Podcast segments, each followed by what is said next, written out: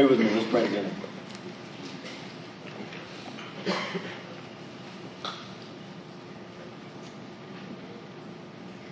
Lord, thank you for letting us sing to you just now. Thank you, God, for letting us enter in with a heavenly chorus, God, already going on from the beginning of time. what a pleasure, Lord, to worship you. What a gift, Lord. What an undeserved gift, Lord, that we get to sing praises to your name. Thank you, Lord.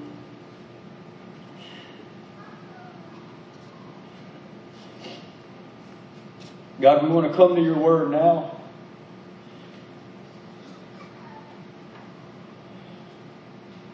Please, Lord, speak to us. By the power of your Spirit, God, according to the goodness of your grace, Lord, speak to us through your word. God, when you speak through your word, idols come down. False gods are removed, cast into the dirt, crushed under your feet. God, when you speak, your church is built up. Speak to us, Lord.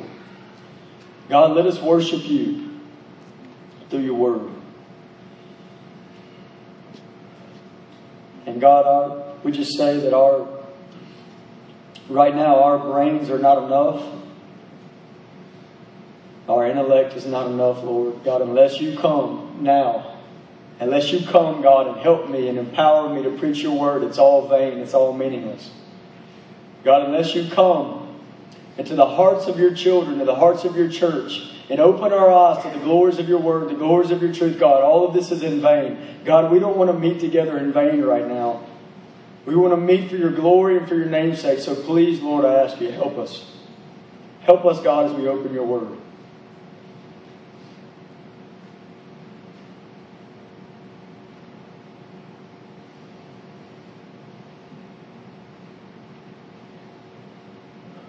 God, you say this psalm that we're going to read in just a moment, God, you say that children are the heritage from you, that the fruit of the womb is a reward. So, God, I lift up the children that are represented all across this room, God, those in the womb, those outside of the womb, God, these children, I pray for them, God. God, I pray that you would raise up a generation of men and women that love you so deeply, God. I pray that you would open their eyes to their sin, God. Help them to see their need for you, God. Don't let them be blinded by the enemy. And God, we just say that unless you move in our children's hearts, it's all vain. It's all vain. All our parenting is vain. So, God, move in their hearts, God. All of them represented here. God, I pray that you would give them a moment in time where the, the veil is stripped away, Lord, and they see you high lifted up. They see you glorious. They see your cross, and they, they, are, they fall deeply in love with you. God, do that with children all across this room, Lord. And I'll pray for that even for those that are too young to even understand, Lord, that you would begin you would begin in their lives from a very young age to save their souls and bring them to you, Lord. Raise up an army for your glory. Raise up uh, armies of, of men and women, God, to speak with enemies in the gates. Raise them up, Lord, for your glory.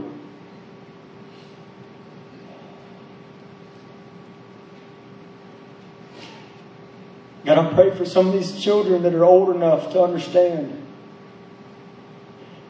that are even praying with us right now, Lord, I pray for them. God, I pray that you would hear, you would hear the prayers of their parents, God. And that even this day you would open their eyes to your glory, God, and save their souls. God, I pray for those kids here now that can understand you, that can understand even this prayer. God, save their souls. Bring them out of darkness and into light, Lord. Save them, Lord. God, release them from the grip of the enemy. Tear him from his teeth.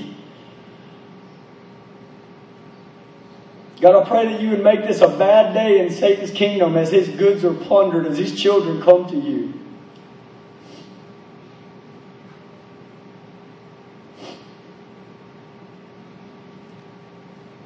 God, we need your help. God, when we read these words, Lord, give us ears to hear. Give us ears to hear, Lord. In Jesus' name, amen. We're going to be in Psalm 127 for the most part, but right now turn to Ecclesiastes chapter 2.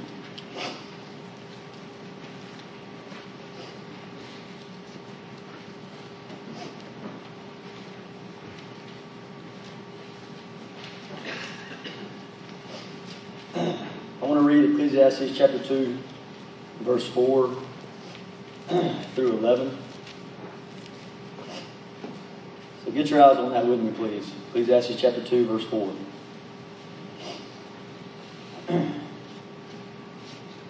This is Solomon speaking here.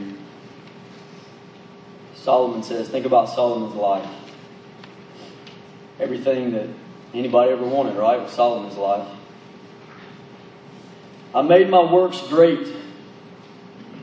I built myself houses and planted myself vineyards. I made myself gardens and orchards, and I planted all kinds of fruit trees in them. I made myself water pools from which to water the growing trees of the grove. I acquired male and female servants and had servants born in my house. Yes, I had greater possessions of herds and flocks than all who were in Jerusalem before me. I also gathered for myself silver and gold and the special treasures of kings and of the provinces. I acquired male and female singers, the lights of the sons of men, and musical instruments of all kinds. So I became great and excelled more than all who were before me in Jerusalem. Also, my wisdom remained with me. Amazing accomplishments, right? Anybody else have this record? Verse 10. Whatever my eyes desired, I did not keep from them. I did not withhold my heart from any pleasure, for my heart rejoiced in all my labor, and this was my reward from my labor. Listen to this. Look back on all that accomplishment. And listen to verse 11 from Solomon.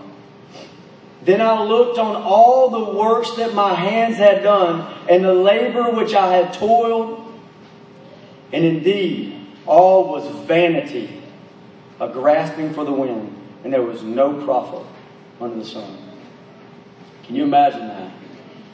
Stacking up I did this and I did this and I did this and have this accomplishment and this accomplishment. I've done all these things, achieved more than everybody else in Jerusalem before me. And then he takes a glance back over his life and he says every single bit of it was meaningless. In fact, he calls it a grasping after the wind. It's nothing. You grasp for the wind and you catch nothing. It's profitless. As he looks back over his life, he says there was no profit under the sun. So isn't that a shame to live a life of vanity? This same author wrote a psalm. Turn with me to Psalm 127. The same author, Solomon, who's speaking about the possibility of living a life full of stuff and yet vain, completely vain. And he wrote Psalm 127, which also has a similar theme of warning us about an existence that is meaningless and an existence that is this vanity, it's vain, it's with no purpose. And let me read this psalm that he wrote. Unless the Lord builds the house, they labor in vain who build it. Unless the Lord guards the city, the watchmen stay awake in vain. It is vain for you to rise up early, to sit up late, to eat the bread of sorrows, for so he gives his beloved sleep. Behold, children are a heritage from the Lord. The fruit of the womb is a reward, like arrows in the hands of a warrior. So the children of one's youth, happy is a man who has his quiver full of them. They shall not be ashamed, but shall speak with their enemies in the gate. So let's begin talking about vanity. These first two verses, these first three sentences, and these first two verses, they all begin in the original language. They begin with, with this phrase, in vain. there's an emphasis here. He said, in vain, in vain, in vain, at the beginning of each one of these sentences. So think about verse 1 and 2. In vain you build the house unless God builds it. In vain you guard the city unless God is guarding it. In vain you get up early, you stay up late, and you just eat the bread of anxious toil. It's all vanity. So there's an emphasis here about vanity or a life of a, a meaningless existence. Vain means that. It means meaningless, empty, pointless, without value. And no one I'm sure Solomon didn't feel like it was vain when he was in the midst of those things that we read about in Ecclesiastes 2, right? There's a way, there's a way that seems right to a man. I mean, it seems so right to us. Don't you know that that can happen? That the way can seem so right to us and so good and so okay and so purposeful, and yet in the end it leads to death, is what it says in the Proverbs. There's a way that can seem so right and so meaningful, and yet in the end, you look back over your life and it's just vanity. I want us all, as we think through these first three sentences that have an emphasis on a, a warning against a vain life, I want us all to think through think through this in a way of examining ourselves. Let's examine our lives. When you come to the end of your rope and you're just about to enter into eternity, when that, when that happens for you, are you going to look back over your life and see vanity? Or will you look back over your life and see a life aggressively lived for the glory of the living God that has purpose to it? I want you to examine yourself as we think through these verses. I think I heard a story recently, and nothing or hardly anything more heart wrenching than hear to hear of an old man on, on just on the precipice of death. He's about to go over the edge, and he begins to weep and say, "I wasted it. I wasted it. I wasted my life." And so I'm here to say, let's not waste our lives. In vain, in vain, in vain is a possibility, but let's not waste our lives. Think about your life five minutes into eternity. Five minutes in. You enter into eternity, you're five minutes in. You look back over your life you just lived. Do you really think that so many of the things that we pursue and go after, you'll say, I wish I had more of that. Wish I spent more time making money. Wish I spent more time doing this thing and that thing and that activity and this, this entertainment. What will you think about your life five minutes into eternity? Don't waste your life. In these first three sentences, it's clear to me that if you do nothing, if you do nothing, you'll waste your life. I mean, it's, it's assumed, it's not the main point, but it's assumed here that you will build, that you will watch, that you will stand guard, that you will labor. That's assumed in these first three sentences. If you do nothing, you will waste your life. 1 Corinthians 15 58. It says, Beloved brethren, be steadfast, immovable, always abounding in the work of the Lord, knowing that your labor is not in vain in the Lord. So we must do something. And yet, it's still in vain, it's still wasted if you do something you do something, but it's without God. You can do something, but it's godless. Unless the Lord builds the house, your labor's in vain. Unless God guards the city, it's watched over. You're a watchman in vain. So it's in vain. It's vain. It's a life of vanity if you do something and yet God is not in it. It doesn't matter how great a builder you are. If God is not in it, it will all crumble. It doesn't matter how great a watchman you are. If God's not in it, nothing is safe. It does not matter how great of an evangelist that you are. If God doesn't move, souls are not saved. It doesn't matter if you're a towering intellect and you have all the intellect that you want, you've got that. But if God doesn't open your eyes, you are a fool. It doesn't matter how good you think you are. If God does not protect you, you will drown yourself in sin. You could be the greatest parent on earth. Read all the Gloria Furman books. And go to all the homeschool conferences. You can do all that stuff. But if God doesn't move in the life of your children, it's vanity. It's nothing. Grace Community Church, do you fear wasting your life? Do you fear that? Is there something in you that that grips you I don't want to waste my life. I don't want to come to the end of, end of the rope and look back. And it's all vanity. It's all grasping after the wind and nothing was gained under the sun. You imagine that. Imagine building a building for several years and this tedious work and year after year you build it and you build it and you build it year after year and when you go to put those just those final those finishing touches on the building in that moment it all crumbles at your feet and so many people, you would weep and complain that something like that would happen. And yet, and yet you're living a life now that that's what's going to happen one day. You're going to come to the end of the road and say, I've wasted it. I have wasted it. It all crumbled before my eyes and it meant nothing. And I say, don't waste your life.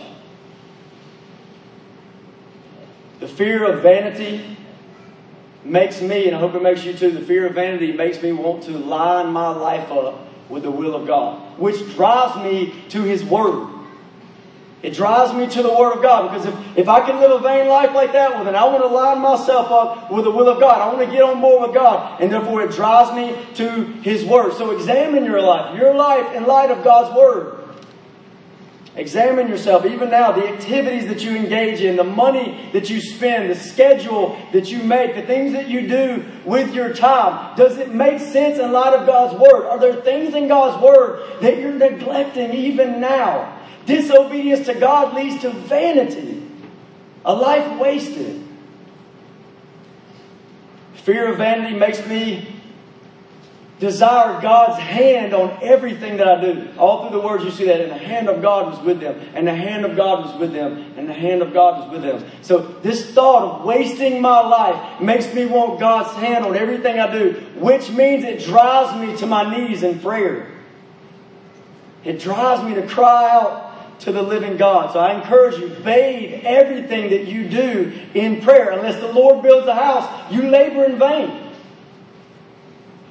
Your preaching of the word, your evangelism, your child, your child training, your work, the tedious things, everything. Bathe it in prayer. Just bathe it in prayer. Say to God, God, unless unless you guard the city, unless you guard this, unless you build this, it's all vanity, Lord. Come, Lord Jesus, come. Samuel Chadwick said this. He said, Satan dreads nothing but prayer. His one concern is to keep the saints from praying. He fears nothing from prayerless studies, prayerless work, prayerless religion. He laughs at our toil, mocks our wisdom, but he trembles when we pray. Did you know that prayerlessness is a sin? The prophet Samuel said that, right? Prayerlessness is a sin. He said, Far be it from me to sin against the Lord in ceasing to pray for you. Prayerlessness expresses to God either I can do what I want to do and I don't need you, God. Or prayerlessness expresses I'm very content to waste my life. I'm very content to continue on living in a meaningless existence. Prayerlessness is a sin against God. So let's pray to the Lord. Lord, unless you build the house, we labor in vain who build it. God, come. God, do a mighty work. Work in their hearts. Work in their souls. Build me up, Lord. Help me, Lord Jesus. Let's pray. Let's be a people that pray to God. In verse 1, it tells us, Psalm 127 1, that it's an empty and meaningless life if it's without God. If God is not moving in your life. And then what happens in verse 2 is we get a description of, of one example of what it might look like to waste your life in this way, or what a vain life might look like without God.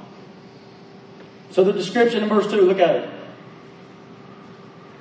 It is vain for you to rise up early, to sit up late, to eat the bread of sorrows. The ESV says to eat the bread of anxious toil. So it says it's vain for you to Rise up early, sit up late, and eat the bread of anxious toil. Now, some of you that like to go to bed early and sleep in at night, you just high five each other. Don't do that. It's not what this is about. This is not about it being a sin. To, in fact, it's not about it being a sin to get. It's not a sin to get up early, right? In fact, a lot of us could use a push to get up earlier. Like Jesus, Mark 135, he rose before the sun came up and he went out to a solitary place and there he prayed. That's not the point of this. The picture here is someone, think about this, the vanity of life. Someone that's in this cycle of getting up early to go to work, working till late, working till later than he ought to. And behind all of that long labor is he's eating the bread of anxious toil. Does this describe anybody here? Does this describe you? I rise up early to work, I come back late, and it's all motivated by me and my anxious toil. I got to build my career. I got to guard my comforts. I'm worried about this, worried about that. Anxiety is ruling you. Is that you? Examine your life. This, this verse in no way condemns hard work. In fact, Christians are the hardest working people on the planet because we know that our Lord has said to us, whatever you do, do with all your heart as to the Lord and not to man. So this is in no way condemning the hard work which Christians ought to be all about. But this is what often happens. We buy into materialism. We buy in to the living standards that are found in this world, and it's all in vain. We find ourselves buying in to the materialism and the greed and the fears of this world, and I got to live just like all the world around me. And when I walk away from my life, when it's all said and done, it's vanity. It is vain for you to live like this.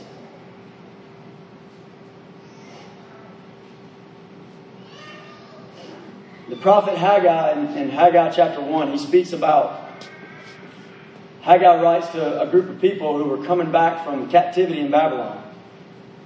And when they got back from captivity, it says that, that they were commanded by God to begin to build the temple, to rebuild the temple there. And they started strong and they went after rebuilding the temple, doing what God had told them to do. And here they are. They're going after. They're doing that. And suddenly they find themselves slacking off and pulling back on it.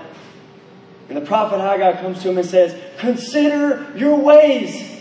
Consider your ways. Is it time for you to dwell in your own paneled houses while the temple lies in ruins? I've got work for you to do that's not in vain, but you're too busy building your own paneled houses. He said it's like you're earning money and you're put into a bag with holes. Doesn't that sound vain? Doesn't that sound wasteful?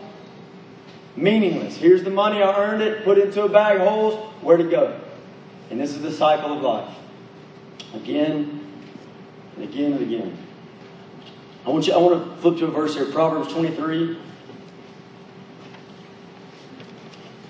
Thinking about this, this vanity, and especially there in verse 2, this I'm pressed by my anxieties, my anxious toil, and therefore I go to work early, stay up late. This is my life. It's all about my anxious toil and my work. Listen to Proverbs 24, verse, excuse me, Proverbs 23, verse 4. Do not overwork to be rich. Do not overwork to be rich. Because of your own understanding, cease Will you set your eyes on that which is not? For riches certainly make themselves wings. They fly away like an eagle toward heaven. He says, listen, don't do that. Don't overwork to be rich. Don't, don't, don't you know that these riches, it's like they pick up wings and they fly away. Why are you spending your life for this? You've bought into it from the world, the world's living standards, the way the world says you should be, the materialism and greed of this world. You bought into it and now you must overwork to keep up. He says, Don't do that. Don't you know? Because of your own understanding, cease. Cease, he says here. So, are you having to live out? I want you to examine yourself. Are you having to live out a Psalm 127, verse 2 type life so that you can keep up with your life that aligns more with the American dream than it does with the Bible? Is that you? Do you fit that description? Ecclesiastes 4 6 says, Better a handful, it's one handful with quietness, than two handfuls with toil and grasping for the wind. Better a handful with quietness than two handfuls, two handfuls with toil and grasping for the wind. So I want to put out that warning. I want to put out that warning. not to live this life of work and toil, toil that is, is charged by you eating the bread of anxious toil. The next phrase there verse 2 says, For so he gives his beloved sleep. He gives his beloved sleep. Now, this is not referring to, you know, exactly how many hours you get every night. I get six hours, I get eight hours, although I believe God gives us that. That God helps with our sleep, I believe that. But this is not necessarily referring to, you know, exactly how many hours that I get and was it that good kind or was it that bad kind. That's not the point here. The point here, this is the life of God. This is the life that God gives someone that is the opposite of the life of anxious toil. This is, but He gives His beloved rest. He gives His beloved sleep. That's not it. This is a, this is a life of rest in God, a life of peace in God. Listen to Psalm 3. Let me flip back to Psalm 3. Here's the idea of He gives His beloved sleep. Psalm 3, verse 1, David says, Lord, how they have increased who trouble me. Many are they, they who rise up against me. Many are they who say to me, There is no help for him in God. So you imagine David, he's got armies all around him saying, There's no hope for him. There's no help for him to be found in God. He's being pushed and charged and he says in verse 3, But you, O Lord, are a shield for me to glory, and the one who lifts up my head. And he begins to cry out to his God. So imagine that scenario. Many about me who say there's no help in God, but my God is the lifter of my head. And verse 5 says, I lay down and slept. I slept. I lay down and slept. I awoke, for the Lord sustained me. I will not be afraid of ten thousands of people who have set themselves against me all around. Do you get the picture there? This is not about David and how many hours of sleep he got that night. It's this idea that in the midst of everybody against me, ten thousands all around me, armies surrounding me, in the midst of that, I sleep, I rest. Why? Because I trust in the living God. It's the opposite of a life of anxious toil. Think about Jesus on that boat when the waves are going crazy, the storm's all around him, and he's asleep. The point is not Jesus was just tired. That's not the point. The point is he rests there as one who trusts in his Father, as one who has faith in his Father right there in that moment. And he looks up at his disciples who say to him, they say, Do you not care that we're about to die? You don't care, Jesus, about this? And he says, Oh, why are you fearing, you of little faith? He gives his beloved sleep. And this idea is the opposite of this life. Rise up early, got to get up early, got to work more, got to get more done, got to work until late because of my anxious toil. It's a life of rest in God. I want to give you, excuse me for flipping to some several places today, but Luke chapter 12. I want to put before you two common life wasters. In vain, in vain, in vain. I want to put before you two common life wasters. One of them is materialism, and the other one is fear. Both of these things will tempt you to live the life of vanity that would cause you to rise up early, stay up late in vain because of your anxious toil. Materialism and fear will tempt you in this way. Look at Luke 12, verse 15. And Jesus said to them, Take heed, take heed, and beware of covetousness. I want more, I want more, I want more, I want more. For one's life does not consist in the abundance of the things he possesses. You live a life that's about the things you possess, it's wasted. One's life does not, does not consist in the abundance of things that he possesses. I'll never forget working my first job out of college. And I'm working this job coming out of college, and this guy, and, and I'm, I'm, I'm helping a physical therapist. And this guy's sitting across the table and we're talking, and I'm trying to talk to him about the things of God in some sort of way. And, and, and he begins to talk about, uh, uh, in some sense, his death and after he dies. And he says, he says this phrase to me. He says, You know, my, my motto is he who dies with the most toys wins. I said, Take heed and beware of covetousness, for one's life does not consist in the abundance of things he possesses. This is a mindset. Maybe you wouldn't say it quite that blunt. I mean, you know, whoever dies with the most toys wins. Maybe you wouldn't say it that blunt, but the reality is, is we, we tend to be affected by that kind of thinking rather than your life does not consist in the abundance of things that you possess. And he goes on in verse 16 through 21 to tell a, parable about a rich man. And, he, and all his stuff, all his, his stuff, it came together and his, his crops grew plentifully. And they were, there they were. He had all this stuff and he said, look, look, this is what I can do. I can build my barns greater and store up all my stuff and I can eat, drink, and be merry for the rest of my days. In verse 20, God says, Fool. I don't want to come to the end of my rope, to the last of my days, go over the cliff of death. I don't want to come to that day and hear God say to me, Fool. Fool. This night your soul will be required of you. Then whose will those things be which you have provided? So is he who lays up treasure for himself and is not rich towards God. This materialism of the world will lead you into what Psalm 127 says vain, vain, vain. And you keep going in verse 22 through about 33. We won't read the whole thing. But you see, not only the materialism, not only the greed, but even fears, which tend to they tend to, to seem more, you know, uh, like more of an honest sin, that there is such a thing. It's the way we think about it. Verse 22 says, Then he said to his disciples, Therefore I say to you, do not worry. Think about this life of anxious toil from Psalm 127, verse 2. Do not worry about your life, what you'll eat nor about the body what you'll put on. Life is more than food, and the body more than clothing. Consider the ravens, for they neither sow nor reap, which have neither storehouse nor barn. God feeds them. Of how much more value are you than the birds? Of which of you by worrying can add one cubit to his stature? If you then are not able to do the least, why are you anxious for the rest?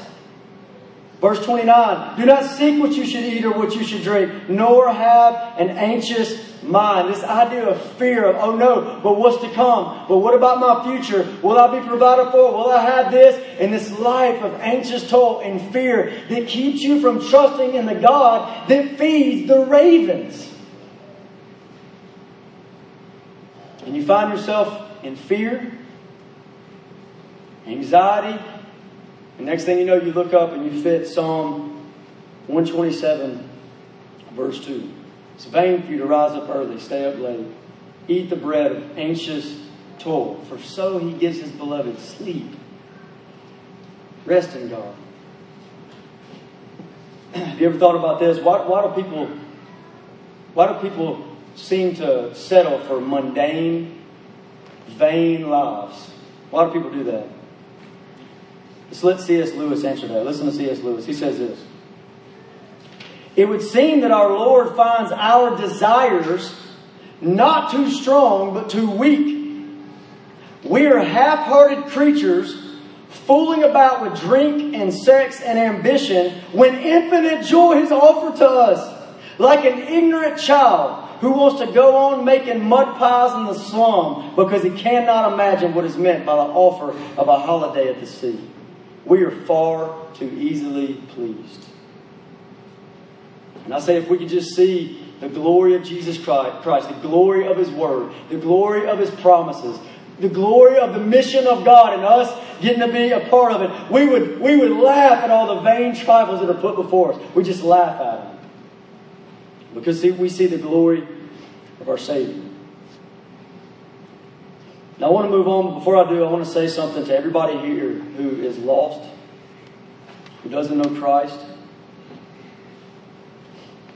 and whether or not a concern for living a vain life is not in accordance with God's Word, whether or not that concern is there for you says a lot about whether or not you're really in Christ or you're lost. I want to say something to you if you're lost. Listen to me.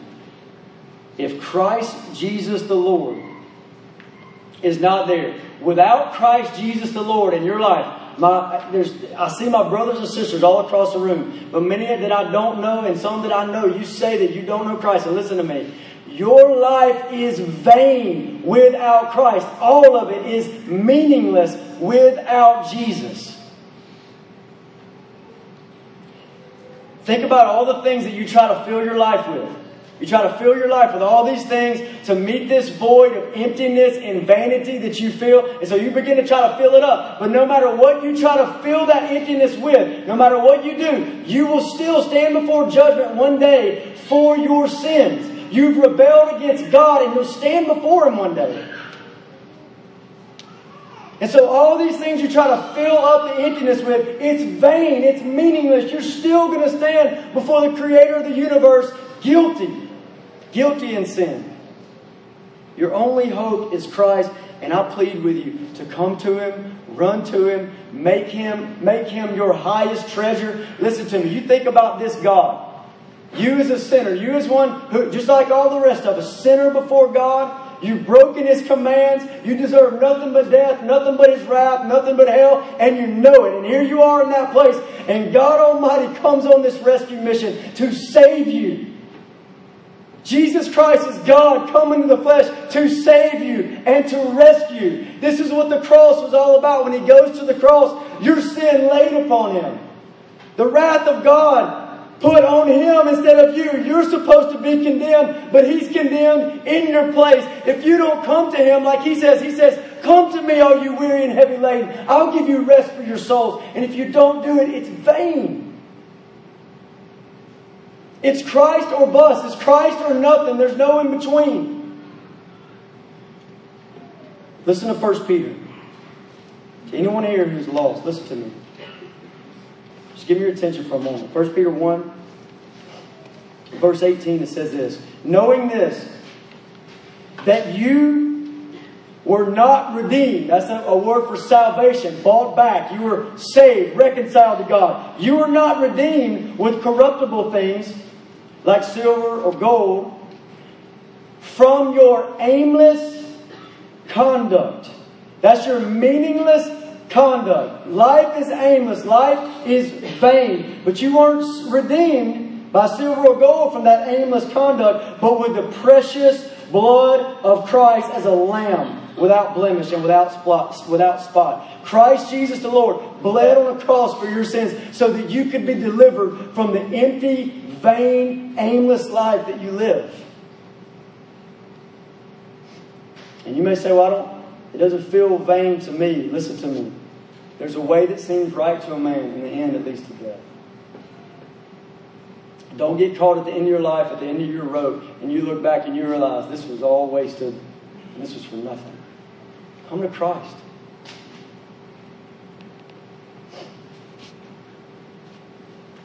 Look at verse 3. Psalm 127, verse 3. Let's read the whole thing, 3 through 5. Behold, children are a heritage from the Lord. The fruit of the womb is a reward, like arrows in the hand of a warrior, so the children of one's youth. Happy is the man who has his quiver full of them. They shall not be ashamed, but shall speak with their enemies in the gate. Now, I want you to think about this, okay? First three sentences. In vain you build the house if God doesn't build it. In vain you guard the city if God doesn't guard it. In vain you get up early, go to bed late. It's all vanity. Behold, children. I want you to think about this emphasis. Because I believe Satan is on, he's at work trying to convince us, Grace Community Church, and all over the world, and specifically you young moms, Satan trying to convince you that what you do with your children and your parenting is all in vain. It's meaningless. And this very psalm tells you the opposite. In vain, in vain, in vain. Behold, children are heritage from the Lord. That's not vain. That's not meaningless. Behold, Verse 3 Behold, this means listen. It's like Jesus saying, Truly, truly, I say to you. He's trying to draw our attention in. Behold, children are a heritage from God, they're a reward. This is a big deal. It's one of the purposes of marriage, right? Malachi 2.15. Did not God make them both one? And why one? He desires godly offspring. It's a big deal. Children a heritage from the Lord. I want you to think for just a minute about the world's view of children versus Psalm 127. The world's view of children versus God's view of children. In the world, children are completely devalued. They're seen as nothing but a burden, a pain. They're seen as an inconvenience. I don't want kids, and I sure don't want to quiver them. And I want to encourage you not to buy that lie. Verse 3 says, Children are a heritage from the Lord. That's the word used, heritage. The NAS says gift. Children are a gift from God, they're a reward. I took a recent trip with Lydia to the grocery store, which I don't get to do very often. I went to Sam's. And here I am in Sam's with my 8, 5, 3, and 1 year old, four kids, and, and here we are in Sam's. And I didn't realize what she went through when she went to Sam's. And at least three or four times I'm in Sam's and people look at me and they say th- things like, Are those all yours? I feel bad for you. And I'm thinking, They can hear you. he's eight. He knows what you just said. But they say things like that. Don't you know what causes that?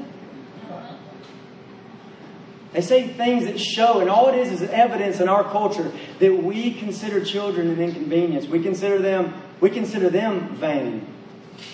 And here we are in this psalm. Vain, vain, vain. Behold, children a heritage from God. You live in a culture, just think about the world's view of children. You live in a culture that murders 3,000 of its children every single day in America, in this culture. And you're, and you're taught that even, even if you disagree with abortion, even if you disagree with killing those 3,000 children daily, you don't need to get too hyped up about it, right? You don't need to be too zealous in your opposition to it. Everybody's got their choice, right? That's the culture that you live in. But yet our Bible says things like this Psalm 128, verse 3 Your wife shall be like a fruitful vine in the very heart of your house, and your children like all the plants all around your table. Or Jesus, just after Jesus rebukes the disciples for being just a little bit anti children, he wraps the children up in his arms in Matthew 19 14. And Jesus says this Let the little children come to me and do not forbid them, for of such is the kingdom of heaven. This is the kind of stuff the Bible says about children, not the world. And in Psalm 127, verse 3, a heritage from God. The fruit of the womb is a reward. It's a reward. Now, some of you, some of you might be thinking, he's preaching the choir, man. There's babies all over the place around here. they know that it's a heritage. They know that it's a reward. And you might be thinking that. And I just want to encourage you, just because there's a lot of babies that are here among us, a lot of children that have been born to this, this, this church, that does not mean that we are parenting with the right mindset. And it doesn't mean that Satan is not at work convincing and lying and deceiving people about the way they ought to think about their role as parents. I want you to feel this deep in your bones, just like God does. Listen, you, you've been in this culture your whole life. Listen, most of you your whole life. Listen, they're a heritage from God. Feel that deep in your bones. They are a gift from God. They are a reward. And so, especially young mothers, listen to me. I've seen this across our church. Young moms getting bombarded with lies from the wicked one and discouraged and downcast. Listen to me. They are a gift from the Lord. Let that sink down in your bones. And I know sometimes you might not feel like that, and sometimes things might be hard, and there's no doubt I know all about it, but listen to me. They're a heritage from God, and God means you good when He gave them to you. I want to encourage everybody in our church, if you're a member of Grace Community Church, to pray for the young mothers that are among us, to pray for them. Pray for them Pray for their children. Pray for a generation to be raised up that brings glory to the living God. Pray for the husbands to be an encouragement to their wives and build their wives up and help their wives fight against the lies of the enemy. And that the husbands themselves would fight in that way. I encourage you, pray for your brothers and sisters. And that this would sink down into our bones. Verse 4 and 5, Psalm 127, verse 4 and 5, it says, it gives you another description of children. Like arrows in the hand of a warrior, so are the children of one's youth. Happy is the man who has his quiver full of them. They shall not be ashamed, but shall speak with their enemies in the gates.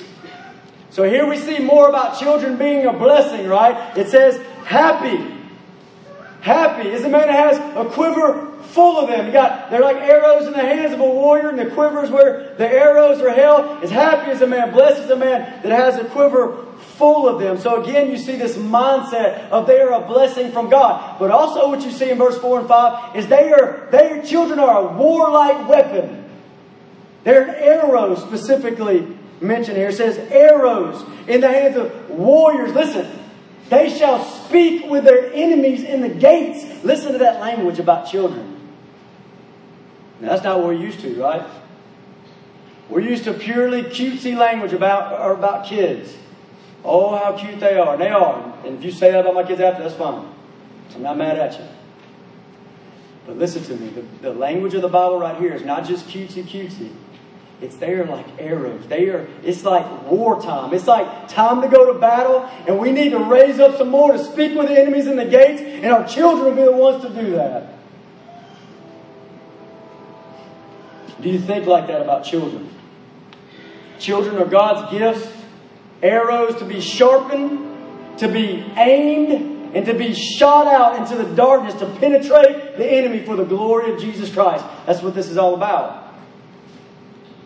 We must take on our role, especially if you're here as a parent or if you might be a parent one day, you must take on your role of sharpening them, aiming them, shooting them out. We must pray that as we sharpen them, aim them, and shoot them out, that we don't do it in vain. Unless God builds a house, we labor in vain. But man, we got to sharpen them. Man, we got to aim them. Man, we got to send them out for His glory. We have to be watchmen in their lives. Now listen, unless Unless God watches the city, we stay awake in vain. There's no doubt about that. But we are called to be watchmen in their lives. If you knew that there was a lion in your neighborhood, a lion let loose in your neighborhood, you would not let your kids go outside and play. And in the same way, Satan walks about like a roaring lion and wants to destroy them. He loved nothing more than to send your kids to hell forever. And you must rise up as a watchman, as a builder in their life. Rise up, mothers and fathers. Send out your arrows for the glory of God. I want to read a verse to you. I always feel warned. Judges chapter 2, verse 10. I always feel very warned by this verse. Listen. When all that generation had been gathered to their fathers, now, speaking about the generation of Joshua, and if you read about this generation, this was a godly generation. A generation who loved God and walked with Him and obeyed Him and entered into the promised land. And when all that generation had been gathered to their father, listen, another generation arose after them who did not know the Lord nor the work which He had done for Israel. And I feel a warning in my soul. Another generation arose after them, and they this godly generation, but the next generation didn't know God nor the works He had done. And I feel a warning in my soul, and I want you to feel it too.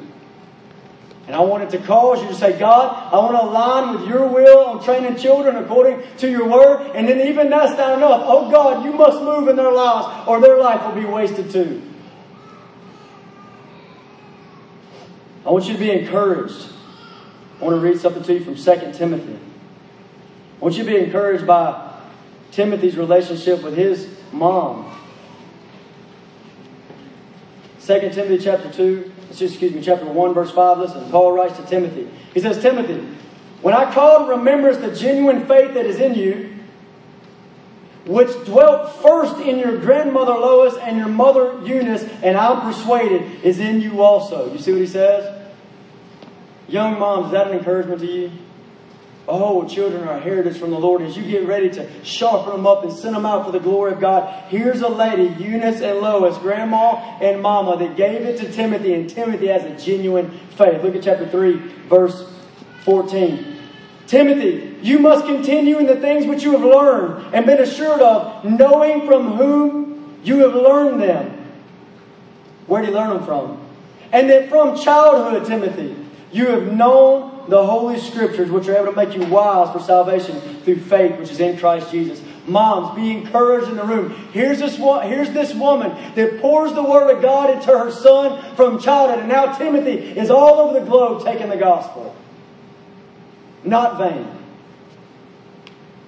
Not wasted. I know at Grace Community Church, many of us are in a similar position, similar place of life when it comes to children and family and these sort of things. And, and I want to encourage you listen, we know it's hard. We all know that, okay? We all know that about us. We know we have hard things that go down. Parenting is the hardest thing I've ever done. My emotions are going nuts over kids. I'm crying all the time. Frustrated sometimes. All the time. So there's these emotions that are there. Listen to me. We know that it's hard. We know that. But we are in this together, okay? We, we're in this together to fight for each other, to help each other. And when my heart gets hardened, and I get burned, and I begin to say things uh, in concerning children and parenting that is not in accordance with Psalm 127, I don't need your sympathy. I don't need you to say, I know, me too. I need you to say, listen, Ron, this is what God's Word says about what you just said. I know that you feel like this, Ron, but listen to Psalm 127. Listen to the truth because you're believing lies from Satan. And we can be that for one another right in the midst of something like parenting, which is hard, right? Amen? Listen to these sweet words. We're about to move on, but listen to these sweet words. Happy is the man who has his quiver full of them. They shall not be ashamed, but shall speak with their enemies in the gates. Now, before we move on, I want to say something towards our families that have struggled. And I said something about this last week too, but I want to say something again. But our families that have struggled with infertility and not able to have children, listen, I want to say something. Before Satan has a chance to try to plant things that are lies in your mind, I just want to cut it off, okay? I want to cut off that, those lies, cut off that deceit. Here's the reality. This psalm, Psalm 127, does not mean the more children you have, the more God loves you. The less children you have, the less God loves you. It does not mean that, not even a little bit. What we looked at last week, Psalm 113, shows you God's posture towards you. If you're struggling with infertility, and the posture towards you in Psalm 113 and in that last verse, it says that, that He grants the barren woman a home like a joyful mother of children. He leans in towards you. And when He thinks about the poor and needy and those who are hurt and those who have wept, He puts you in a special place according to Psalm 113. And not only that, not only that, but if you doubt God's love for you, listen to me.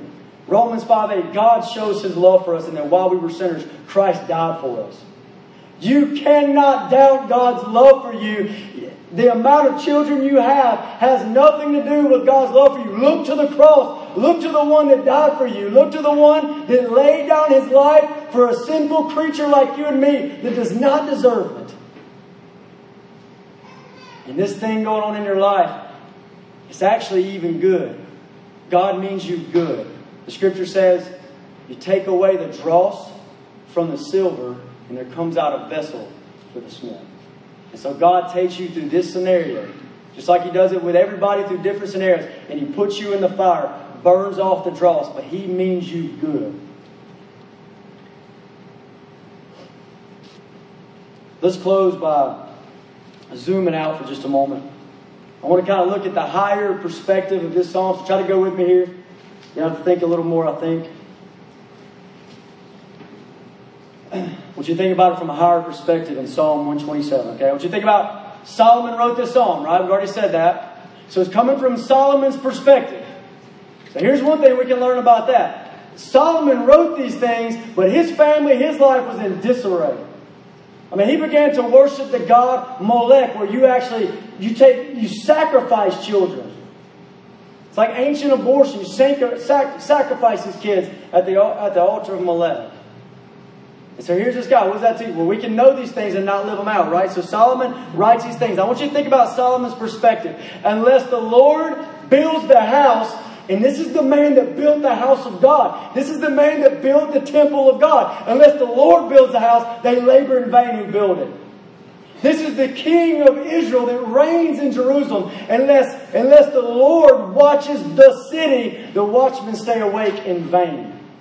So here you got the house and, you, are thinking about Solomon's perspective, the house of the Lord, the temple of God. You got the city over which they have guardians and watchmen, that city called Jerusalem. You've got the temple of God, which is in Jerusalem. You're thinking about Solomon's perspective. And then you think about the people of God. He turns the corner and says, Children are heritage. Behold, children are heritage from the Lord. And what's in Solomon's mind? The people of God. The, the increasing, the extension, generation after generation of the people of God, dwelling in the city of God, in the presence of God, because the temple of God is right there. You see the picture here? So, Solomon's perspective, think about that for a moment.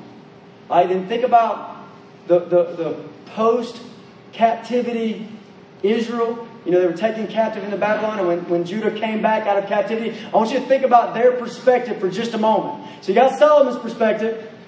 Now think about post captivity Israel's perspective for just a moment. This is called at the very beginning of Psalm 127. It's called a song of ascents of Solomon. Song of ascent. Here's what this song of ascent is. It's 15 psalms that were collected they seem to, be, seem to have been collected sometime after a return from the Babylonian captivity. You know that because, like Psalm 126, it says, it, it says, uh, when the Lord brought back the captivity of Zion, we were like those who dreamed. So, so this collection, the, the, and you can read about them starting in Psalm 120 and continue on 15 Psalms called the Songs of Ascent. And they were used, you, you remember these people at these feast days, those that didn't live in Jerusalem, you got Hannah and her family, or Jesus and his family when he was a young, a young boy. And you got these pictures of them on these feast days, or on these Passover, or different events. They would travel into Jerusalem. And the way it says in Acts 18 is they went up to Jerusalem. It's up high on the mountain, the, the highest place. They go up to Jerusalem. They are ascending. This is a song of ascent. So you imagine this group of songs being a special place as the, as the people, the pilgrims, the, the, the, the pilgrims of God's people begin to travel into Jerusalem and they're singing these songs. And you go back and read the Song of Ascent and you can see how it's fitting all the way through there. They sing things like, as the mountains surround Jerusalem, so God surrounds his people. They see it, they're walking toward it. So think about the Song of Ascent. And I want you to imagine these people walking up and they see the temple. And this the temple and the city and the people of God, this was so important to them. This was massively important to them.